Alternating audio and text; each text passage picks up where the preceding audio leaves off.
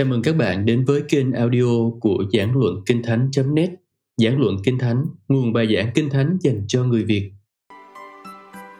Loạt bài Thách thức của Hồi giáo với cơ đốc nhân Diễn giả David Watson. Phần 6 Tính chính trực. Chắc một số anh chị em đã đoán được từ thứ ba bắt đầu bằng âm T vì tôi đã đề cập đến nó rồi. Đây là ba khía cạnh mà tôi cảm thấy Chúa nói là còn yếu và chúng ta phải củng cố lại để đối mặt với tương lai. Chữ T thứ ba là tính chính trực hay sự công chính. Hồi giáo, do Thái giáo và Cơ đốc giáo có đồng nhất với nhau về ba điều. Thứ nhất, Đức Chúa Trời vốn là đấng công chính. Ngài là một Đức Chúa Trời công chính. Thứ hai là Ngài đòi hỏi dân sự Ngài phải công chính. Ngài muốn chúng ta sống cho đúng đắn. Mọi tôn giáo đều dạy điều này, rằng có một cách sống đúng đắn để làm hòa với Đức Chúa Trời. Điều thứ ba là Ngài sẽ phán xét những kẻ không công chính và trừng phạt họ. Ngài sẽ phán xét bởi những việc chúng ta đã làm trong đời này. Ba tôn giáo này thường được gộp chung với nhau là tôn giáo duy thần. Cả ba đều đồng nhất với nhau về ba thực tế đó. Đức Chúa Trời vốn là đấng công chính. Ngài đòi hỏi chúng ta phải công chính, và Ngài sẽ phán xét những kẻ không công chính. Nhưng từ đó trở đi, thì sự khác biệt mở rộng ra. Ba tôn giáo ấy chỉ đồng thuận ở một mức độ nào đó, chứ không nhiều. Có hai mối bất đồng rất lớn, đặc biệt là giữa hai tôn giáo chúng ta đang xét đến là Hồi giáo và Cơ đốc giáo. Hai sự khác biệt và bất đồng rất lớn. Một là khác biệt về mức độ và hai là về tính chất. Nhưng chúng phân tách hai tôn giáo này một cách rõ rệt. Khác biệt đầu tiên về mức độ là tiêu chuẩn hay thước đo sự công chính. Nói một cách đơn giản là chúng ta phải tốt đến mức nào để đạt tiêu chuẩn là người công chính. Tôi từng làm mục sư tuyên úy cho không quân Hoàng gia Anh trong 3 năm. Tôi là một dạng tuyên úy được gọi dân dã là tuyên úy thập cẩm. Tên chính xác là tuyên úy cho các hệ phái khác. Khi một nhóm vài trăm người từ Anh sang, các tuyên úy đến gặp họ và vị tuyên úy Anh giáo được dọn trước. Anh này nói, ai đã được rửa tội bởi anh giáo thì đến gặp tôi và đưa họ ra khỏi cửa. Thế là họ đi gần hết. Rồi anh công giáo La Mã được dọn thứ hai. Và anh ấy kéo theo tất cả những người nói tiếng Ireland đi mất. Thế là anh thập cẩm nhận được tất cả những gì còn lại. Trong đó có phái giám lý, Baptist, có cả bất khả chi và vô thần. Tôi rất thích làm tuyên úy cho mấy anh vô thần, bởi vì rất thú vị. Tôi từng nói với họ ba điều. Tôi bảo là, đầu tiên, cậu đúng là tín đồ luôn. Cậu có nhiều đức tin hơn cả tôi. Để tin rằng tất cả những điều này tự có từ hư vô là điều khủng lắm đấy nhé. Tôi có thể tin rằng ai đó đã làm như vậy, chứ còn tin rằng không ai làm ra cả thì chuẩn là tín đồ luôn. Chúc mừng cậu nhé. Sau đó tôi nói, nếu cậu chết trong nhiệm kỳ của tôi, thì tôi hứa danh dự luôn. Tôi sẽ không nhắc đến Chúa ở lễ tang của cậu. Tôi sẽ không đọc kinh thánh. Tôi sẽ không cầu nguyện. Chắc chắn tôi sẽ không hát lấy một bài thánh ca. Tôi sẽ chỉ nói là người này đã chết và đã mất. Và tôi phát hiện ra một điều, tuy họ khá vui vẻ sống như một người vô thần, nhưng họ lại không vui lắm khi chết kiểu như vậy. Hơi giống trời đánh bạc. Nhưng rồi tôi nói, giờ thì hãy ngồi xuống và kể cho tôi xem cậu không tin vào kiểu Chúa nào nào. Khi họ kể xong thì tôi luôn có thể nói rằng, cậu vừa biến tôi thành người vô thần đó, vì tôi cũng chẳng tin vào kiểu Chúa đó luôn. Đừng bao giờ lên án một người vô thần cho đến khi biết anh ta được bảo phải tin vào kiểu Chúa nào. Nhưng trong các hệ phái khác, có một nhóm khoảng 100 người và tôi sẽ nói với họ, rồi để xem các cậu là ai. Ở đây có bao nhiêu người là giám lý? Bao nhiêu người baptist? Bao nhiêu người trưởng lão, hội chúng, cứu thế quân, phải anh em? Sau đó, vẫn cái tông giọng đó, tôi hỏi, bao nhiêu người là cơ đốc nhân? Tôi thấy họ hoảng hốt cực độ khi nghe thấy câu đó. Họ kiểu như nhìn quanh quất xem có ai dám công khai không. Tôi nói nào, các cậu trả lời các câu hỏi trước rồi mà. Có bao nhiêu cơ đốc nhân? Thì thoảng cũng có một anh chàng giơ tay lên, cười toe toét. Tôi nhìn mặt là biết cậu ta tin Chúa thật. Nhưng hầu hết đều thất kinh. Thế là tôi nói, à không, là họ hỏi tôi chứ. Cha nói cơ đốc nhân là ý gì ạ? À? Tôi đáp, các cậu thử nói xem nào. Và họ luôn trả lời, là một người giữ 10 điều răn, phải không? Chắc là họ nghe được ở trong trường Chúa Nhật, hoặc thấy nó trên tường nhà thờ. Nhưng họ trả lời như vậy đó. Tôi nói, ok, cứ coi là thế đi. Cơ đốc nhân là một người giữ 10 điều răn. Thế ở đây có bao nhiêu cơ đốc nhân? Không ai nhúc nhích. Không ai nhúc nhích. Rồi đoạn sau lại đúng theo một mô típ luôn. Ai đó sẽ nói, nhưng ai mà giữ được cả 10 điều hả cha? Không thể luôn. Tôi nói, ok, thế để trở thành cơ đốc nhân thì các cậu cần giữ bao nhiêu điều? Tất cả bọn họ đều nói giống nhau là 6 trên 10. Tôi nói, được rồi, tôi chấp nhận định nghĩa đó. Một cơ đốc nhân giữ được 6 trên 10 điều răn. Thế ở đây có bao nhiêu cơ đốc nhân? Vẫn không ư? Tất nhiên là điều đó khiến họ bàn tán sôi nổi. Và tôi có thể cho họ biết một cách hoàn toàn khác để tiếp cận câu hỏi đó.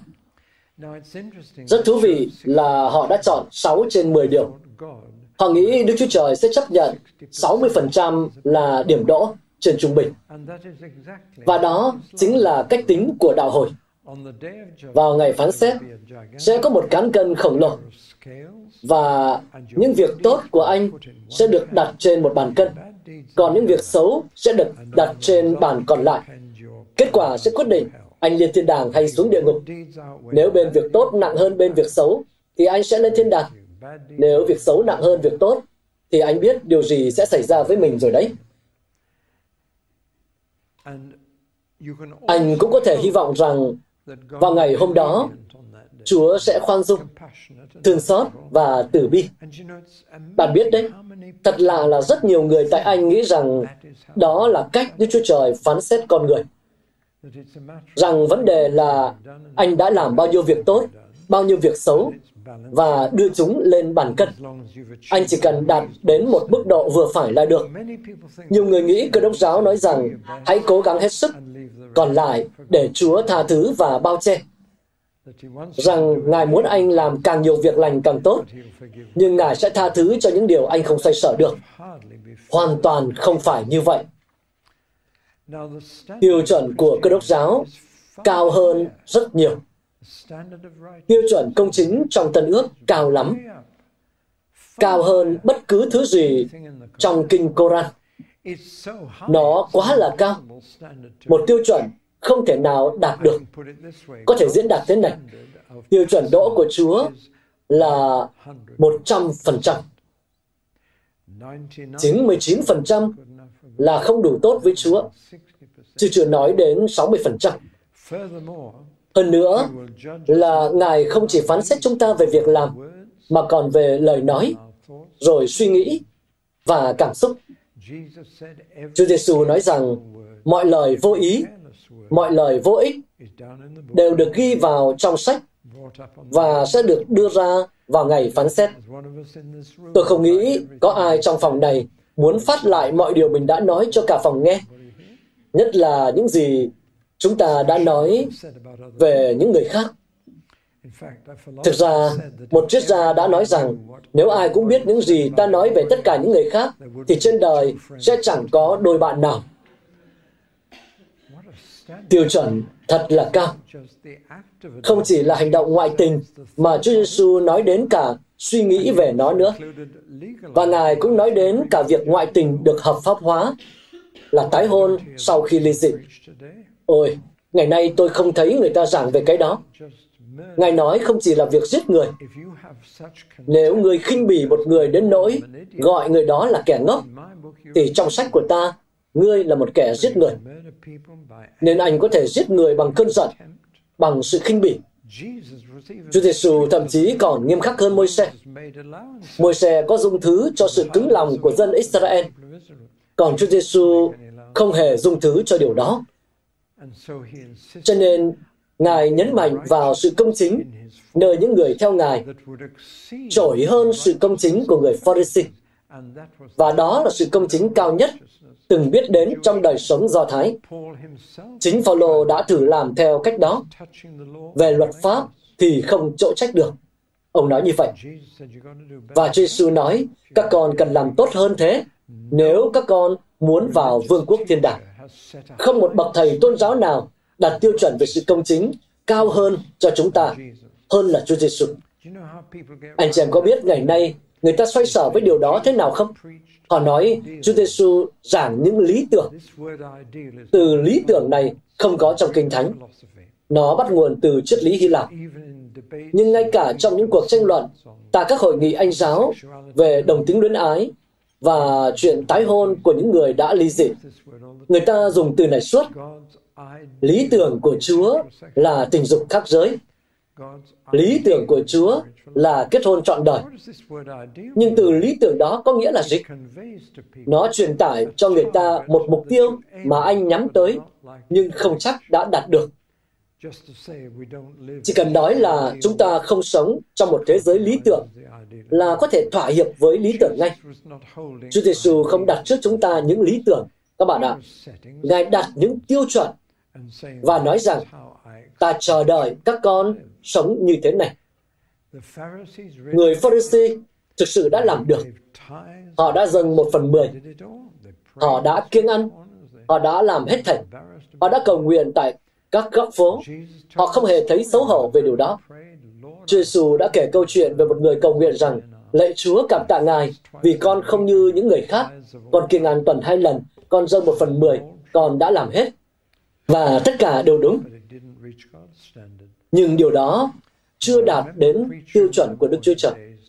Tôi nhớ hồi tôi còn nhỏ, một nhà giảng đạo đã nói về ba người bị mắc kẹt trên một tảng đá giữa biển vì thủy triều dân. Một người nói, tôi nghĩ tôi có thể nhảy vào bờ qua dòng nước xoáy. Anh ta lùi lại, chạy, rồi nhảy lên. Nhưng anh ta còn cách bãi biển chừng 2 mét. Người thứ hai thử nhảy. Anh ta trẻ khỏe hơn một chút và thực sự dồn hết năng lượng vào đó. Rồi anh ta nhảy xuống cách bãi biển chừng một mét. Người thứ ba là một vận động viên và thực sự biết mình phải làm gì. Anh ta chạy rồi nhảy và chỉ cách có chừng này. Nhưng cả ba đều chín. Tôi không bao giờ quên minh họa đó. Ông ấy nói, tội lỗi là thiếu bất vinh hiển của Đức Chúa Trời. Dù anh có thiếu chừng này, chừng này hay chừng này, thì anh cũng không vượt qua. Tất cả những điều này đều khá khó nhằn, đúng không? Nó cho chúng ta biết rằng tiêu chuẩn về sự công chính của Chúa Giêsu đơn giản là ngoài tầm với của chúng ta, không thể nào đạt được. Ngay cả khi đọc bài giảng trên núi, anh chị em cứ thử đọc xong và nói, Vâng, tôi đã làm tất cả những điều đó, hoàn thành hết, tôi đã sống như thế đó. Mà sếp, anh chị em sẽ không dám làm như vậy đâu. Vâng, đó là điểm khác biệt lớn đầu tiên. Một trong những nỗi sợ lớn nhất mà tôi từng gặp. Giờ thì tôi không gặp nó nhiều lắm. Nhưng những người trẻ tuổi từng ngại trở thành cơ đốc nhân vì họ sợ mình không thể theo kịp. Rằng đó thật sự là một lối sống không thể đạt được. Thế thì hà cớ gì phải làm? Vâng, Đức Chúa Trời phán xét như thế nào? Ngài không cân những việc tốt của chúng ta ở bên này và những việc xấu ở bên kia. Một trăm phần trăm là điểm đỗ. Cho nên chúng ta nói rằng tiêu chuẩn cơ đốc về sự công chính rất đơn giản. Anh cần tốt giống như Đức Chúa Trời. Anh cần thánh khiết giống như Ngài, hoàn hảo giống như Ngài, công chính giống như Ngài. Vấn đề là chúng ta liên tục so sánh mình với những người khác. Vì thế, nếu chúng ta chọn đúng người để so sánh mình với họ, chúng ta có thể rút ra một kết luận hợp lý rằng tôi đã sống một cuộc đời tốt đẹp. Tôi nhớ một người quản lý bệnh viện tại làng Chanfon, St. Peter. Bà gọi điện cho tôi và nói, chúng tôi có một bệnh nhân muốn gặp linh mục. Tôi nói, tôi không phải là linh mục mà là mục sư. Bà ấy đáp, thế cũng được. Thế là tôi đi, và ông này nằm trên giường. Tôi bảo, có vẻ như ông muốn nói gì đó đúng không? Ông ta đáp, tại sao Chúa lại làm thế này với tôi? Tôi hỏi, ý ông là gì? Ngài đã làm gì với ông? Ông ta đáp, tôi đang phải nằm viện đây này. Tôi hỏi, ông chưa từng đi viện à? Chưa từng bao giờ. Ông ta đáp, tôi đã sống một cuộc đời ngay lành. Tôi hỏi, ông bao nhiêu tuổi rồi? 92 tuổi. Thế mà ông ấy tức Chúa vì phải nằm viện.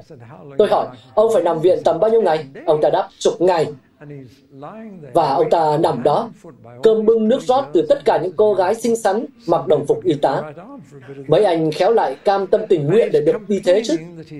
Thế mà ông ta than vãn rằng mình đã sống một cuộc đời ngay lành, rằng Chúa không được cho ông ấy nằm viện chục ngày.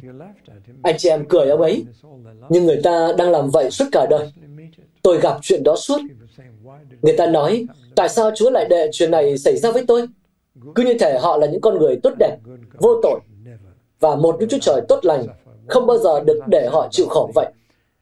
Một trong những điều tôi đã nói về thảm họa 11 tháng 9 là tất cả những người đã chết trong thảm kịch đó đều đáng thôi. Tất cả đều đáng chết. Đó là điều Chúa Giêsu đã phán.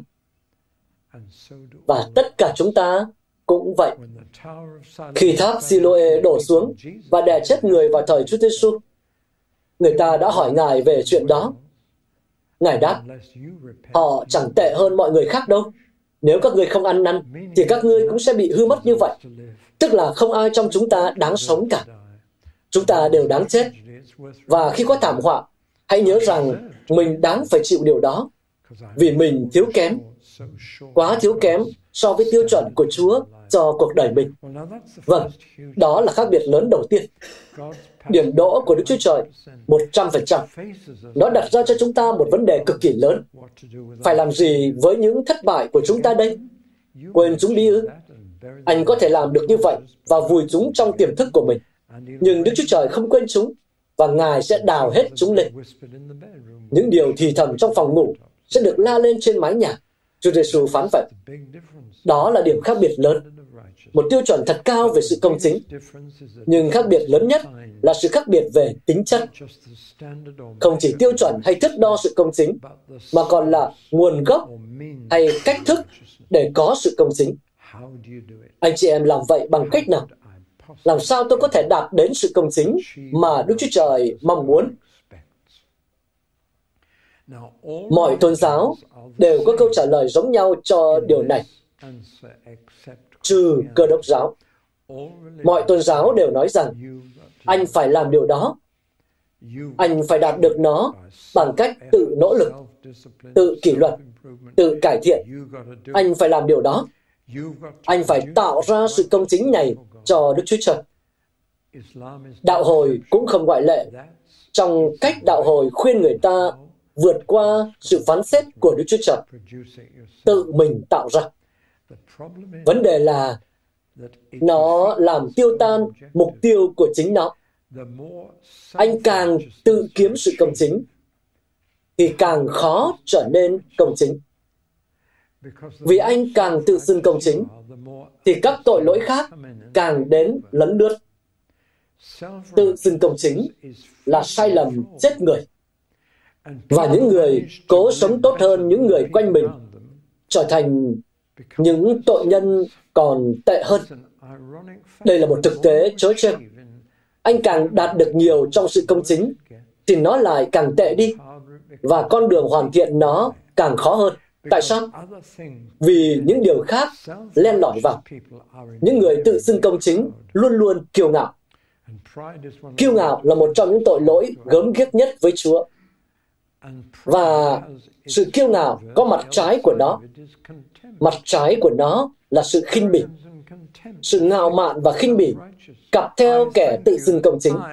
Cảm tạ Ngài vì con không giống như những người kia, như cái người ở sau đền thờ. Đó là sự ngạo mạn về chính mình. Mình là một người tốt và đáng kính trọng.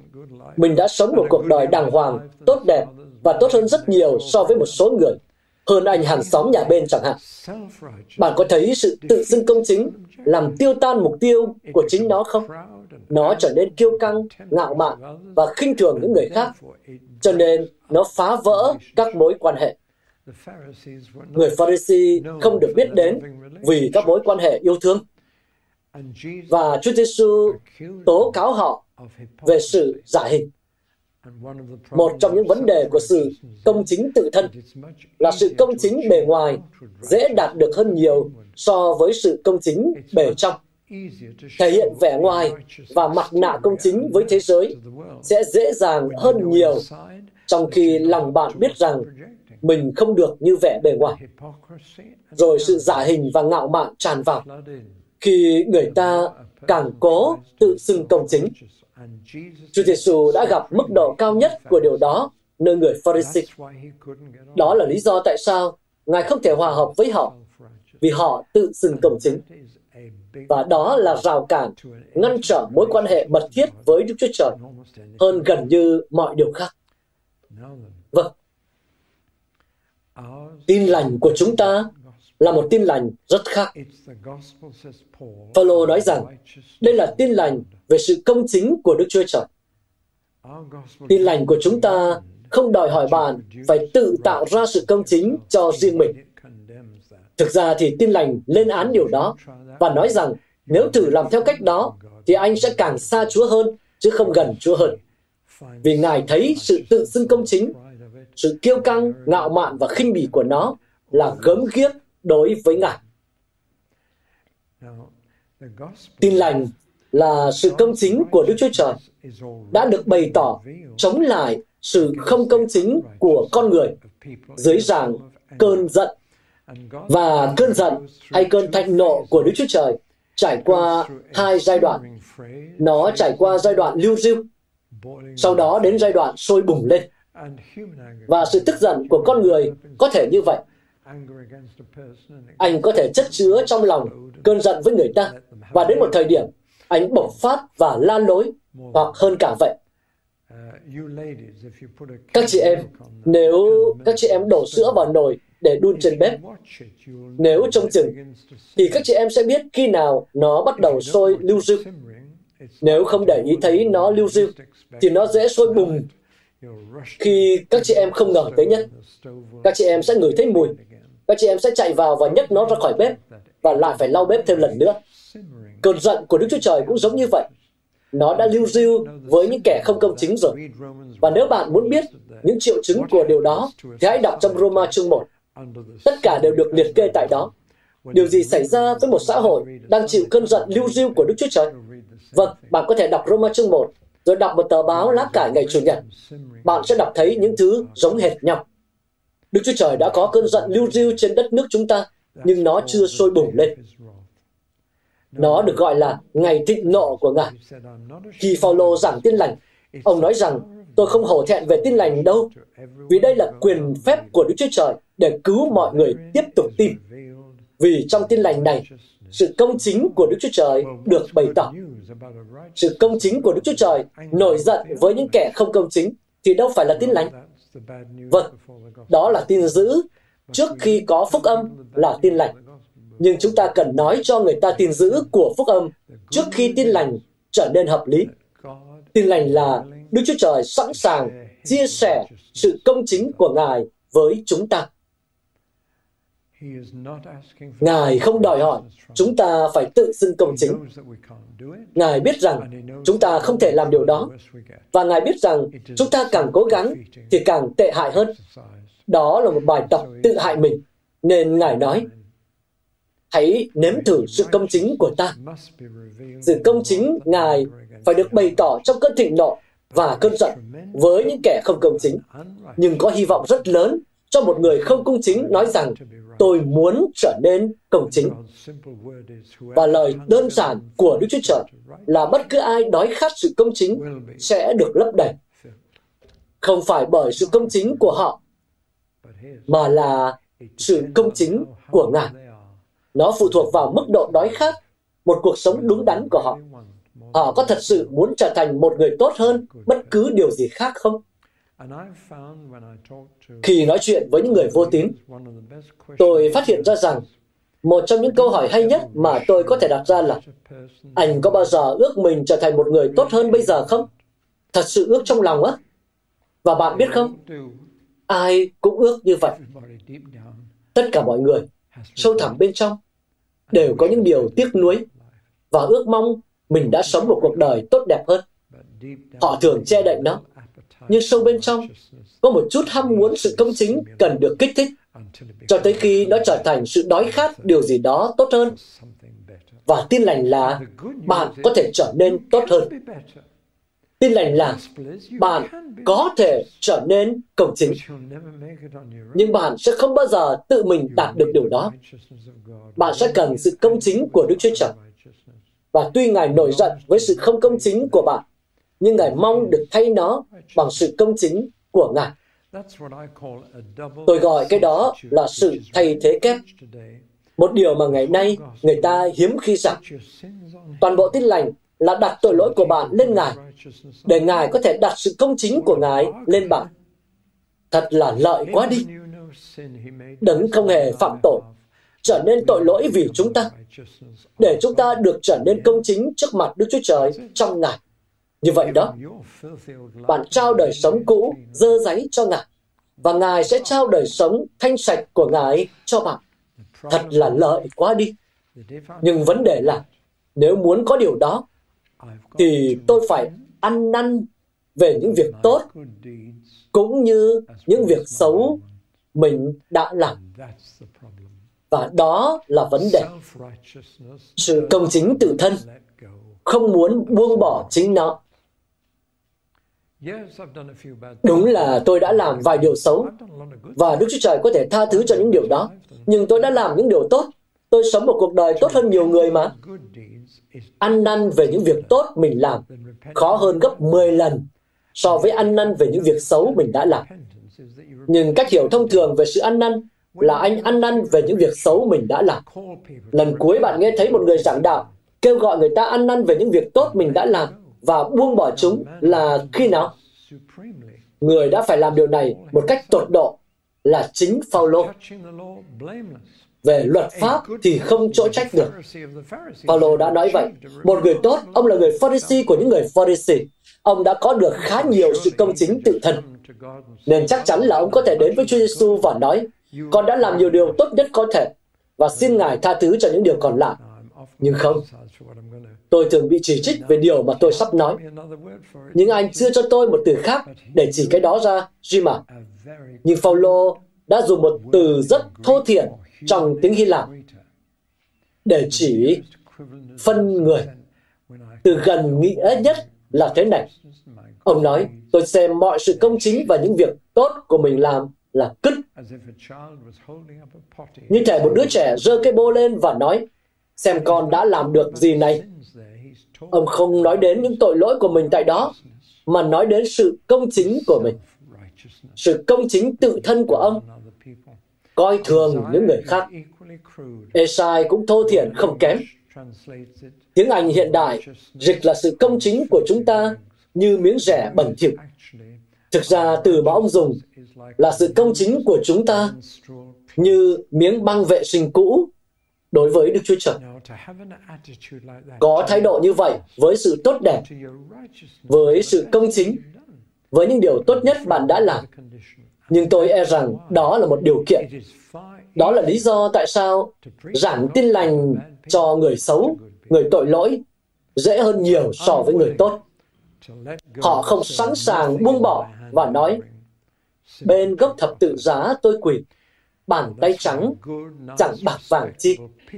Đó là lý do tại sao những người tốt bụng, tử tế, đáng trọng tại nước Anh là những người khó đến với đấng Christ tân cả. Vì cớ sự công chính tự thân, họ sống một đời sống tốt đẹp, đàng hoàng và đáng kính trọng so với những người hàng xóm của mình. Đó là điều khó để ăn năn nhất. Tôi đã đến nhà tù, các nhà tù được bảo vệ nghiêm ngặt, nơi người ta lãnh án trung thân vì giết người và buôn bán ma túy. Và họ mở rộng vòng tay chào đón tin lành, vì họ chẳng có sự công chính nào để mà ăn năn về nó. Nắm được không ạ? Họ biết mình xấu xa. Vì vậy, tin lành là có sự công chính của Đức Chúa Trời dành cho họ, và họ nắm lấy nó. Chúa Giêsu phát hiện ra điều đó với những kỹ nữ và kẻ bảo kê như người thâu thuế. Ngài phát hiện ra rằng họ dễ vào vương quốc hơn nhiều so với những người Pharisee tự xưng công chính. Thật sự nghĩ rằng họ đã đang làm đẹp lòng Đức Chúa Trời. Một chương nếu bật điều này trong Tân ước là Roma chương 10. Không hay được đọc lắm, không hay được giảng lắm. Trong đó nói rằng người Do Thái đã dựng một cái rào chắn giữa họ và chính Đức Chúa Trời của họ. Và rào chắn đó là sự tự xưng công chính, giữ luật pháp, làm lành. Và người Anh thường nghĩ rằng cơ đốc giáo là làm lành. Cho nên họ mới nói, mình có thể làm một cơ đốc nhân tốt bên ngoài hội thánh, như những người bên trong. Thực sự là mình có thể tốt hơn một số người trong hội thánh, vì họ nghĩ cả cơ đốc giáo là làm lành. Đối xử tốt với bà của mình và với con mèo là được. Ăn năn về những việc tốt vừa cần thiết nhưng cũng khó hơn rất nhiều so với ăn năn về những việc xấu và quay khỏi tất cả những điều đó đến với sự công chính của Đức Chúa Trời là tin lành mà chúng ta có.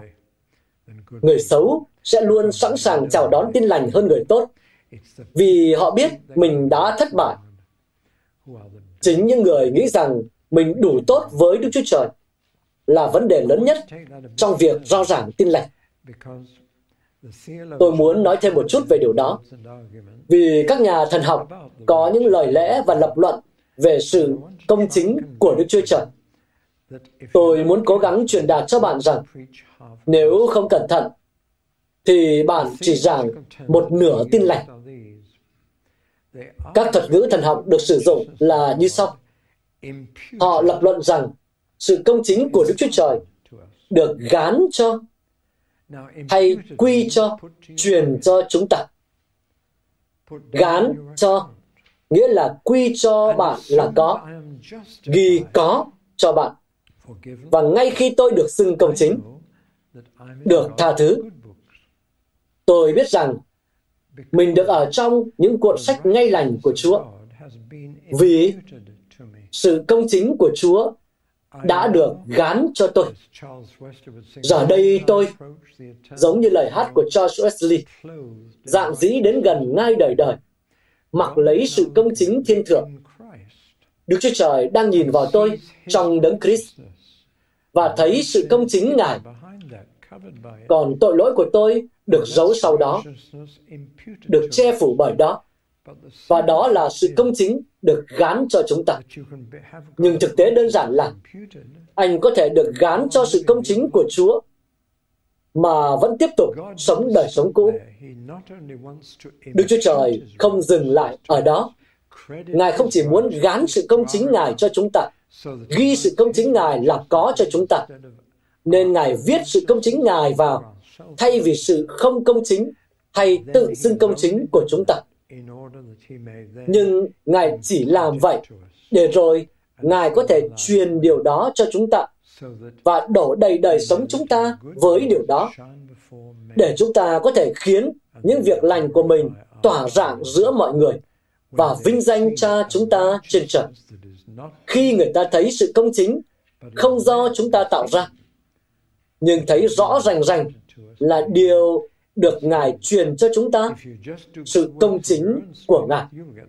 Nếu anh chỉ làm việc lành bằng sức riêng mình, thì anh sẽ được vinh danh. Họ sẽ vinh danh anh và nói, ồ, một người thật tốt. Nhưng nếu đó là sự công chính thiên thượng được truyền cho anh, thì họ sẽ nhận ra rằng nó hơn trên cả những gì anh có thể đạt được. Có đặc tính thiên thượng trong đó, và họ vinh danh Chúa Trời. Tiếc là người ta đang giảng một tin lành rằng tất cả những gì anh cần là sự tha thứ. Nhưng tin lành của chúng ta là anh cần sự tha thứ và sự thánh khiết nữa. Nhưng cả hai đều không phải là thành tựu hay sản phẩm của cá nhân anh. Đó sẽ là sản phẩm của sự công chính của Đức Chúa Trời. Được tha thứ vì Ngài đã gám điều đó cho anh, ghi có cho anh, và sự thánh khiết đã được truyền cho anh. Và nếu không thánh khiết, thì chẳng ai thấy được Đức Chúa Trời. Nếu dùng thuật ngữ thần học, thì anh cần được thánh hóa cũng như xưng công chính. Ngài xưng công chính để thánh hóa. Ngài gán sự công chính Ngài để truyền điều đó cho anh. Khi chuẩn bị những bài này trong nhiều tháng trời, tôi liên tục nghe được rằng nếu sự công chính của dân ta không vượt hơn sự công chính của người Hồi giáo, thì họ sẽ không tin theo. Một anh bạn của tôi bị ốm. Anh ấy là người độc thân, sống một mình. Anh ấy ốm nặng mất mấy tuần. Và một người hàng xóm kế bên ngày nào cũng nấu một bữa mang sang nhà và chăm sóc anh ấy theo rất nhiều cách. Đến nỗi mà khi anh bạn tôi khỏe hơn, anh ấy sang nhà bên để cảm ơn người hàng xóm. Tiếc là khi anh ấy nói, anh thật sự là một cơ đốc nhân rất tốt đối với tôi, thì người kia đáp, tôi là người Hồi giáo. Và anh ấy nhận ra điều đó. Nhưng đây là quan niệm về cơ đốc nhân làm điều lành. Không phải vậy, mà là trở nên tốt lành bởi sự công chính của Đức Chúa Trời. Một sự công chính vượt xa thành tựu của con người. Và đó là điều cần được thấy. Người ta sẽ thấy những cơ đốc nhân có sự công chính mà họ không thấy ở bất cứ đâu. Thật là một thách thức. Trong ba từ mà Chúa đã ban cho tôi, thực tại, tình thân và tính chính trực hay sự công chính, thì đây là thách thức lớn hơn cả. Và một lần nữa, giáo lý ba ngôi là chìa khóa. Nếu Đức Chúa Trời không phải là Chúa ba ngôi, thì anh không thể trở nên công chính. Vì đó là công việc của Ngài trong anh, và đó sẽ là công việc của Đức Thánh Linh ở trong anh. Và Ngài là Thánh Linh thánh khiết, và là Thánh Linh công chính. Bạn thấy đó, tin lành thường được giảng như thế này. Anh không cần phải công chính mới được lên thiên đàng. Anh chỉ cần được tha thứ và vé của anh đây. À, nhưng hãy nhìn vào tin lành lớn lao của Đức Chúa Trời. Ngài quyết tái tạo lại toàn bộ vũ trụ. Ngài sẽ làm lại hết một trời mới và đất mới. Điều gì sẽ là đặc điểm chính của cuộc sống trong trời mới đất mới đó? Vâng, nếu Đức Chúa Trời chỉ là tình yêu thương và Ngài chỉ có vậy thì chúng ta có thể nói thiên đàng sẽ tràn ngập tình yêu. Nó sẽ là một nơi đầy yêu thương. Kinh Thánh không bao giờ nhắc đến tình yêu thương trong mối liên hệ với trời mới đất mới. Kinh Thánh nói rằng Ngài sẽ lập một trời mới, đất mới, là nơi sự công chính ngự trị. Đó là điều mà Ngài theo đuổi. Những người công chính mà Ngài có thể đặt trong một vũ trụ hoàn toàn mới và những người không bao giờ làm nhơ bẩn nó thêm một lần nữa. Đó là tin lành. Ngài không chỉ lập nên một dân mới, Ngài sẽ lập nên một vũ trụ hoàn toàn mới. Và Ngài muốn nó được công chính và luôn công chính. Nên giờ đây, chính Ngài đã quyết tâm khiến người ta trở nên công chính, khiến họ trở nên phù hợp với vũ trụ đó. Nếu tôi vào trời mới đất mới đó trong tình trạng hiện tại, thì tôi sẽ hủy hoại nó với chính tôi, cũng như mọi người khác. Nhưng tin lành của chúng ta, trong đó được bày tỏ sự công chính của Đức Chúa Trời cho con người. Tôi đến những nhà tù, những khu trại Zigan, gặp những người bị khinh miệt, cùng những thành phần cặn bã của xã hội, và được nhìn thấy sự công chính của Đức Chúa Trời thay đổi họ. Tôi nhớ như in lần mình lên máy bay để tới Berlin. Ngồi ở hàng ghế trên tôi là một quý bà rất nổi tiếng tên là Betty Elliot, vợ của một vị giáo sĩ đã tử đạo tại Ukado. Anh chị có nhớ năm 1952 không? Lâu lắm rồi. Tất cả những người chồng đều đã bị người thổ dân Auca giết hại. Và Betty Elliot ngồi trước mặt tôi. Ba ghế trong chiếc Boeing 707. Ngồi cạnh bà là hai người đã giết chồng của bà. Rằng họ được rũa đến độ mà họ có thể ăn thịt người. Bà đã ở đó. Chỉ cho họ cách mở những chiếc bánh quy bọc trong túi ni lông đỏ, đưa họ đi vệ sinh và chỉ cho họ cách sử dụng bồn cầu. Tôi đã nói chuyện với hai người bọn họ. Tôi đã nhìn những chiếc răng mài nhọn đã ăn thịt người. Tôi nhìn vào mặt họ và nghĩ, tôi có thể giao cho các anh giữ trẻ trong nhà mình. Tôi có thể giao trẻ con cho các anh. Họ đã công chính. Bởi công chính của Đức Chúa Trời. Cảm tạ Chúa. Sự công chính của Đức Chúa Trời đón nhận những kẻ ăn thịt người và biến họ thành những con người yêu thương, hiền lành, trầm lặng. Đó là tin lành của chúng ta. Bạn biết đấy, người ta mời tôi giảng cho tất cả các thẩm phán tại London trong nhà nguyện của các thẩm phán. Tôi đến đó trong sợ hãi và run rẩy vì anh chị em phải thấy mặt họ cơ. Những gương mặt thẩm phán. Nam tước Denning đọc lời dạy bảo và ngồi xuống. Họ không đội tóc giả, nhưng buộc giảng giống như vành móng ngựa vậy. Và nó có thứ tiếng vang tệ nhất trong các nhà thờ mà anh chị em đến. Bạn có thể nghe được mọi điều mình nói bảy lần. Và họ bảo tôi rằng tuần tới họ sẽ có một cái ampli khuếch đại mới. Tôi thì thấy không ổn lắm. Tôi đứng lên sau khi năm tước Denning đọc lời dạy bảo và nói đùa một câu để phá vỡ bầu không khí. Tôi nói, mấy cái người theo bất khả chi ở đây khiếp thật. Không ai nhếch mép, không ai cười thành tiếng, không ai hưởng ứng luôn. Sau đó thì họ bảo tôi rằng đó là câu đùa mà năm tước Denning thích nói nhất. Tôi nghĩ mình phải giảng cho họ về điều gì đấy? Tôi chỉ lấy một dòng kinh thánh từ Roma chương 8. Vì điều gì luật pháp không thể làm được, Đức Chúa Trời đã làm rồi. Chỉ vậy thôi. Và tôi nói về những người bạn của tôi, những người như Chris Lambriano, từng ở trong băng nhóm của anh em nhà Gray và ngồi tù 15 năm biệt giam vì tội giết người. Nhưng giờ là một trong những người hiền lành, yêu thương nhất mà bạn từng thấy. Tôi đã nói về những tên tội phạm, và tôi nói rằng luật pháp có thể phạt người xấu, nhưng nó không thể khiến người xấu trở nên tốt. Vì một tên tội phạm cứng đầu còn không chịu thử tự xưng công chính.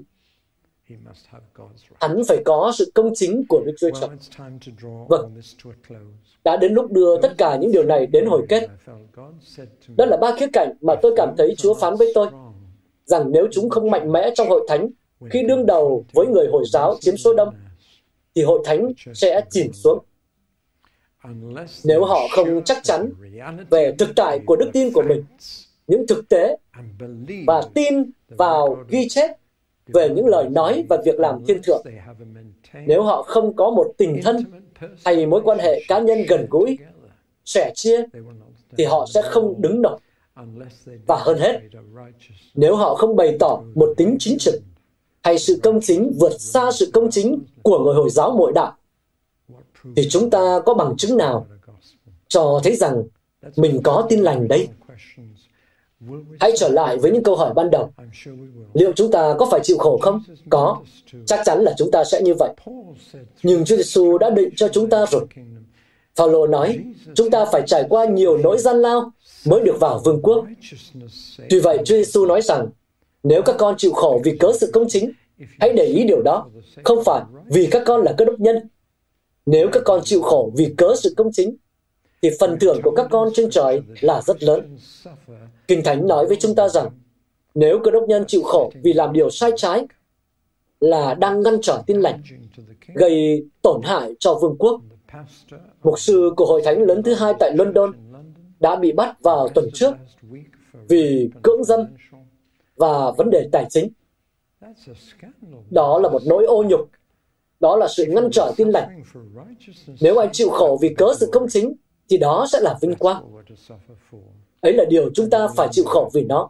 Và tất nhiên rồi, nó sẽ chỉ xảy ra nếu chúng ta công chính. Nhưng chúng ta được phước, hội thánh được lợi từ sự chịu khổ. Tôi đã nói điều này được vài năm rồi.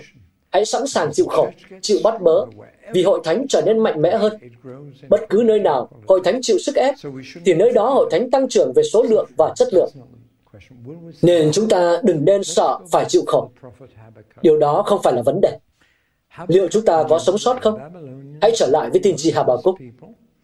Habakkuk biết rằng quân Babylon là những người khá tàn nhẫn. Họ hủy hoại mọi sự sống, không chỉ con người, mà còn cả động vật, thực vật. Họ chặt phá cây cối, họ giết chiên bò. Họ không muốn để lại bất cứ vật sống nào. Người Hồi giáo không làm điều đó. Nhưng Habakkuk nói, nếu Ngài để những người Babylon đến đây, thì sẽ không ai còn sống. Sau đó, Đức Chúa Trời đã nói hai điều với Habakkuk mà bây giờ chúng ta cần nghe. Một là người công chính sẽ sống bởi đức tin mình. Câu đó đã trở thành khẩu hiệu cho cuộc cải tránh tin lành dưới thời Martin Luther. Và cho tới ngày nay, cơ đốc nhân tin lành vẫn tưởng nó có nghĩa rằng người được xưng công chính bởi đức tin sẽ sống. Nó không có nghĩa như vậy. Hãy đặt nó trở lại ngữ cảnh. Câu đó ý nói gì? Hãy xét đến từ ngữ người công chính, tức là người công chính trong mắt Đức Chúa Trời. Sẽ sống. Theo ngữ cảnh, thì nó có nghĩa là họ sẽ tiếp tục sống. Họ sẽ sống sót sau khi quân Babylon đến. Họ sẽ vượt qua được. Nhưng họ sẽ làm điều đó bởi đức tin. Và từ đức tin là một danh từ hiếm trong cựu ước. Nó chỉ xuất hiện ba lần và nó luôn có nghĩa là sự trung tín, sự trung thủy. Nó được dùng để chỉ hôn nhân chẳng hạn. Từ đức tin và từ trung tín là cùng một từ trong tiếng Hy Lạp và tiếng Hebrew. Các thứ tiếng viết nên kinh thánh của chúng ta. Đức tin không chỉ là một bước đức tin, mà còn là giữ sự trung tín. Tiếp tục tin cậy Chúa, ngay cả khi điều tệ hại nhất xảy đến. Đó là đức tin. Ngay cả khi mọi thứ xung quanh bạn nói rằng không có Đức Chúa Trời, tại sao Chúa lại để điều này xảy đến? Thì bạn vẫn cứ nói rằng tôi vẫn tin cậy Ngài, tôi vẫn tin nơi Ngài. Dù cho tôi không thấy, nhưng tôi vẫn tiếp tục tin cậy. Vậy là đáp lại lập luận của Habakkuk với Chúa. Ngài không thể kéo chúng sang. Ngài không thể đưa chúng đến đây được. Sẽ không ai trong chúng con còn sống. Có, chúng sẽ đến đấy Habakkuk ạ. À. Nó sẽ gạn lọc dân ta và những người công chính giữ đức tin nơi ta sẽ vượt qua sống sót. Sau đó, Ngài nói tiếp, cũng xin nói thêm, cuộc người công chính sẽ sống bởi đức tin mình. đã được trích dẫn ba lần trong Tân ước. Luôn luôn có nghĩa là những người trung tín với Đức Chúa Trời trong những tình huống nguy khốn. Paulo nói rằng, tôi không hổ thẹn về tin lành đâu, vì đây là quyền năng của Đức Chúa Trời để cứu. Vì trong tin lành này, sự công chính của Đức Chúa Trời được bày tỏ từ đức tin đến đức tin như có lời chép, người công chính sẽ sống bởi đức tin. Hebrew chương 10 cũng nói giống như vậy. Nhưng chúng ta không phải là những kẻ thối lui để bị hư mất đâu, mà là người giữ đức tin để linh hồn được cứu rỗi, vì người công chính sẽ sống bởi đức tin, tức là sự trung tín. Cho nên, Đức Chúa Trời phán với Habakkuk rằng, người công chính sẽ sống sót sau khi quân Babylon đến, nhờ giữ lòng trung tín với ta, dù cho có điều gì xảy ra. Và rồi Ngài nói, ta sẽ xử lý người Babylon xong. Điều đó đã khiến Habakkuk phấn chấn lên rất nhiều. Sự phán xét bắt đầu từ nhà của Đức Chúa Trời. Sự phán xét bắt đầu từ dân Chúa, nhưng nó sẽ không kết thúc tại đó. Và Đức Chúa Trời đã ủy thác sự phán xét cuối cùng cho một con người. Đức Chúa Trời sẽ không phải là quan án của chúng ta, mà là Chúa Giêsu. Như Phaolô nói với người Athens, vì Ngài đã ấn định một ngày để phán xét nhân loại do một người Ngài đã chỉ định bằng cách khiến người sống lại từ cõi chết. Đây là một lời khẳng định dành cho Chúa Giêsu mà chúng ta phải bám lấy. Điều đó phạm đến mọi tôn giáo khác. Ấy là chính Chúa Giêsu là đấng quyết định vận mệnh đời đời của mọi người nam, người nữ trên đất. Ngài sẽ tách chiên ra khỏi dệt và một trong những nguyên tắc chính để Ngài làm điều đó là ngươi đối xử với anh em ta thế nào. Khi ngươi làm hoặc không làm điều ấy cho một người thấp kém nhất trong những anh em này của ta, tức là đã làm hoặc không làm cho ta. Ai là những anh em của Ngài tại đó? Người ta nói rằng hẳn phải là người Do Thái. Không, Chúa Giêsu không bao giờ gọi người Do Thái là anh em mình. Những người khác nói rằng đó là người lân cận của anh, bất cứ ai túng quẫn. Không, Chúa Giêsu không bao giờ gọi người lân cận mình là anh em. Ngài gọi họ là người lân cận. Những người duy nhất mà Ngài từng gọi là anh em là chính những người theo Ngài, các môn đồ Ngài. Và Ngài không hổ thẹn khi gọi chúng ta là anh em. Nếu Đức Chúa Trời là cha chúng ta, thì Chúa Giêsu là anh em chúng ta, và chúng ta là anh em Ngài. Nên ở đây, Ngài đang nói đến nguyên tắc để Ngài phán xét mọi người là thái độ của họ với các cơ đốc nhân. Anh làm điều gì với một người theo đấng Christ là đang làm với Ngài. Đó là lý do tại sao khi Phaolô gặp đấng Christ trên đường Đa-mách, Giêsu lại nói với ông, sao người bắt bớ ta? Con không bắt bớ Ngài, con chỉ bắt bớ những cơ đốc nhân thôi. Không, ngươi đang bắt bớ ta. Bất cứ điều gì ngươi làm với các anh em ta, tức là làm với ta. Và đó là niềm an ủi của chúng ta. Bất cứ điều gì người ta làm với những cơ đốc nhân, khiến họ phải chịu khổ, là họ đang làm với đấng sẽ phán xét họ sau cùng. Và tôi nói điều này một cách rất cẩn thận. Hãy nhận ra rằng Chúa Giêsu phán, tất cả mọi người sẽ tụ họp trước ta. Mọi sắc dân sẽ tụ họp trước con người. Điều đó tức là những nhà sáng lập và các tín đồ của mọi tôn giáo khác sẽ chịu phán xét bởi Chúa Giêsu. Và hệ lụy của điều đó là rất lớn. Nhưng Chúa Giêsu là quan án của tất cả mọi người, chứ không chỉ các cơ đốc nhân. Ngài sẽ phán xét nhà của Đức Chúa Trời trước. Nhưng rồi, Ngài sẽ động đến tất cả những người khác, nhất là những người đối địch với anh em của Ngài. Và điều đó khiến chúng ta trở nên giống như Hà Bà Cúc. Chút nữa chúng ta sẽ hát bài hát cuối cùng. Chúng ta sẽ hát Habakkuk chương 3. Chỗ mà sau khi nghe Chúa phán và nhận ra rằng Chúa đang đem quân Babylon đến để gạn lọc dân Ngài. Và từ đó, tôi tin rằng Chúa đang đem người Hồi giáo và đạo hội đến Anh Quốc để gạn lọc dân Ngài tại đây để Ngài có thể tìm được những người công chính sẽ sống sót nhờ giữ sự trung tín với Ngài. Tôi tin rằng đó là điều đang xảy ra. Vậy là Habakkuk kết thúc bằng một bài hát. Trong đó ông ngợi khen Chúa và nói, đây thường là những lời lẽ đầy chất thơ mà chúng ta thậm chí chưa bao giờ nghĩ đến. Cho dù cây vàng không nứt lọc nữa, vườn nho ngưng ra trái, và không có bầy bò trong chuồng nữa, con vẫn vui mừng trong Đức Chúa Trời của sự cứu rỗi con. Ông muốn nói rằng, nếu quân Babylon diệt sạch cây cối và thú vật, thì con vẫn vui mừng trong Đức Chúa Trời đấng cứu rỗi con. Và ông nói, khi con làm điều đó, con thấy mình như con hươu leo tót lên sườn núi, nhảy từ tảng đá này sang tảng đá khác. Con ở trên các đỉnh cao, con ở trên nơi cao. Và ông đã kết thúc như vậy đó. Tôi đã phổ nhạc cho chương này. Và chút nữa chúng ta sẽ hát lên. Tôi viết lời trước, rồi tôi đến Nam Phi. Tôi đã không tìm được giai điệu nào cho những lời đó trong bất cứ cuốn thánh ca nào. Không có điệu nhạc nào hợp nhịp, hợp phách. Nhưng khi tôi đến Nam Phi và đọc những lời đó cho họ, họ nói, nhưng đấy là giai điệu quốc ca của nước chúng tôi mà. Khải hoàn ca của Beethoven từ bản giao hưởng số 9. Nhưng ông không thể hát ở đây được. Nếu hát lời khác thì sẽ thành tội phạm chính trị. Thế là tôi đi tiếp đến Zimbabwe và tôi đọc bài hát đó cho họ.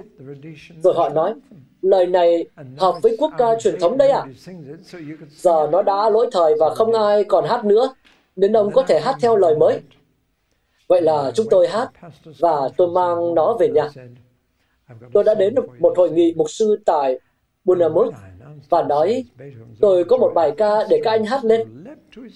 Khi tôi thông báo và nói đến giai điệu khải hoàn ca của Beethoven từ bản giao hưởng số 9, một mục sư ở hàng ghế đầu nhảy cẫng lên rồi nói, chính nó, chính nó rồi. Tôi hỏi chính nó cái gì? Ông ấy đáp, chúng tôi có một lời tiên tri tại hội thánh mình ở tại Đức Ham, ở phía đông bắc nước Anh. Ta muốn các con học điệu khải hoàn ca của Beethoven. Thế là nhiều tuần, chúng tôi chỉ hát la la la, la la la la la la la. Chúng tôi phát chán khi nghe, khi chỉ hát la la la. Thế là có người viết lời vào điệu nhạc. Và chúng tôi có một lời tiên tri khác. Chúa phán, ta không bảo các con viết lời. Ta bảo các con học giai điệu và ta sẽ mang lời đến cho các con. Vị mục sư hội thánh đó đã đến Quân Moore và ở hàng khế khán giả khi tôi phát biểu. Và ông ấy biết đây chính là lời hát. Và ông vội vã quay lại Durham và nói, tôi đã có lời hát rồi. Và họ đã hát bài này kể từ đó. Chút nữa anh chị em sẽ hát nó lên. Nhưng tôi muốn cầu nguyện với anh chị em trước. Sau đó chúng ta sẽ hát khải hoàn ca của Habakkuk. Dù phải đối mặt với những điều tệ nhất mà quân Babylon có thể làm, con sẽ vẫn vui mừng. Đức Chúa Trời ơi, con cầu nguyện như con đã cầu nguyện nhiều lần trước đây. Nếu con có nói điều gì không đến từ Ngài, thì xin Chúa xóa bỏ điều đó ra khỏi trí nhớ của chúng con trước khi nó gây tổn hại. Nhưng nếu con có nói từ lòng Ngài, thì nguyện xin Thánh Linh Chúa xác chứng lời đó và trồng nó thật sâu trong chúng con. Lạy Chúa, chúng con cầu nguyện cho sứ điệp này khi nó đi ra. Con biết là người ta sẽ đón nhận hoặc không. Nhưng con cầu nguyện rằng Thánh Linh Ngài sẽ đi cùng với nó và rằng hội thánh Ngài tại đất nước này sẽ nhận thấy và sẵn sàng cho bất cứ điều gì chờ đón phía trước. Một hội thánh làm sáng danh Ngài. Một hội thánh chắc chắn về những sự kiện mà đức tin chúng con chắc chắn được dựa trên đó. Một hội thánh có mối quan hệ mật thiết với Ngài và đặt điều đó lên trên mọi mối quan hệ khác. Và một hội thánh thể hiện sự công chính thiên thượng.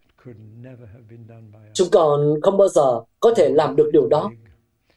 Nhưng Chúa ơi, nó thật lớn lao, nó thật choáng ngợp. Nhưng con cảm tạ Ngài vì vượt trên cả điều đó, Ngài sẽ đưa mọi thứ đến với hồi kết của các mục đích của Ngài và mọi thứ đều sẽ ổn cả. Trong lúc ấy, hãy giúp chúng con đối mặt với những sức ép gần kề hơn bằng đức tin mà những người theo Ngài đã thể hiện mãi từ những ngày Ngài còn ở trên đất sau khi Ngài đổ đầy Thánh Linh Ngài trên họ. Và Chúa ơi, chúng con cầu nguyện để Chúa Cha, Chúa Con và Chúa Thánh Linh ở cùng với chúng con ngay bây giờ và mãi mãi về sau. Amen.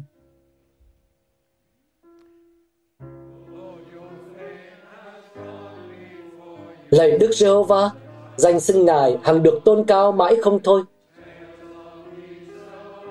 Công việc Ngài quá lớn, nên con nguyện lòng này tôn kính cha đời đời. Ôi cha thánh, nguyện cha giang cánh tay làm những điều lớn lao như Ngài đã làm. Nhưng nguyện lòng cha thương xót trong cơn thịnh nộ vì cớ chính danh của Ngài. Ôi Chúa Thánh từ trời cao giáng lâm, làm cho chiếu sáng lên vinh quang sáng ngời. Tụng ngợi quyền năng lớn bấy duy ngài, khắp cả trần gian kiếp ca tụng ngài. Dần gian ác đều phải khiếp kinh, dịch bệnh lan khắp nơi, hãi hùng khiếp sợ. Núi đồi nghìn thu đều phải tan tành khi Ngài là đấng tối cao lộ diện.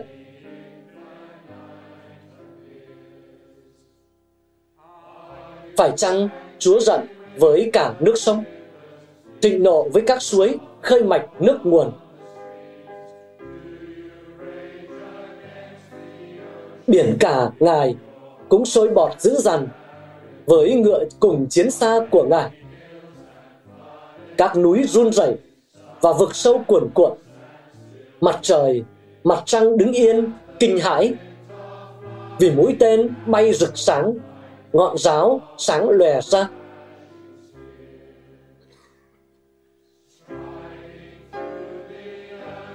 Tuần hành khắp đất để báo thù giày đạp các dân đến tận cùng. Tất cả để giải cứu dân tuyển ngài, cứu thoát người được sức giàu của ngài. Ngài đã diệt tên lãnh đạo ác ôn của chúng, lột trần và bổ đầu hắn ra.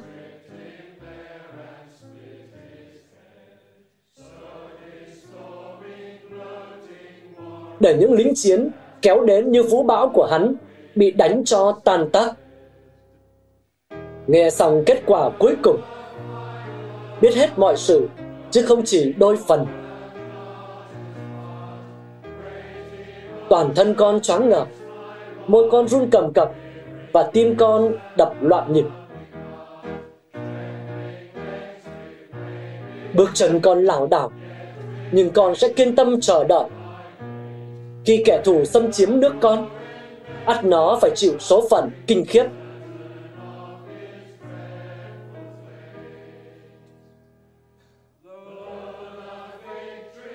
Dẫu cây vả không trổ hoa, cây nho không ra trái, dẫu cây ô liu trơ trọi và ruộng đồng không có mùa màng,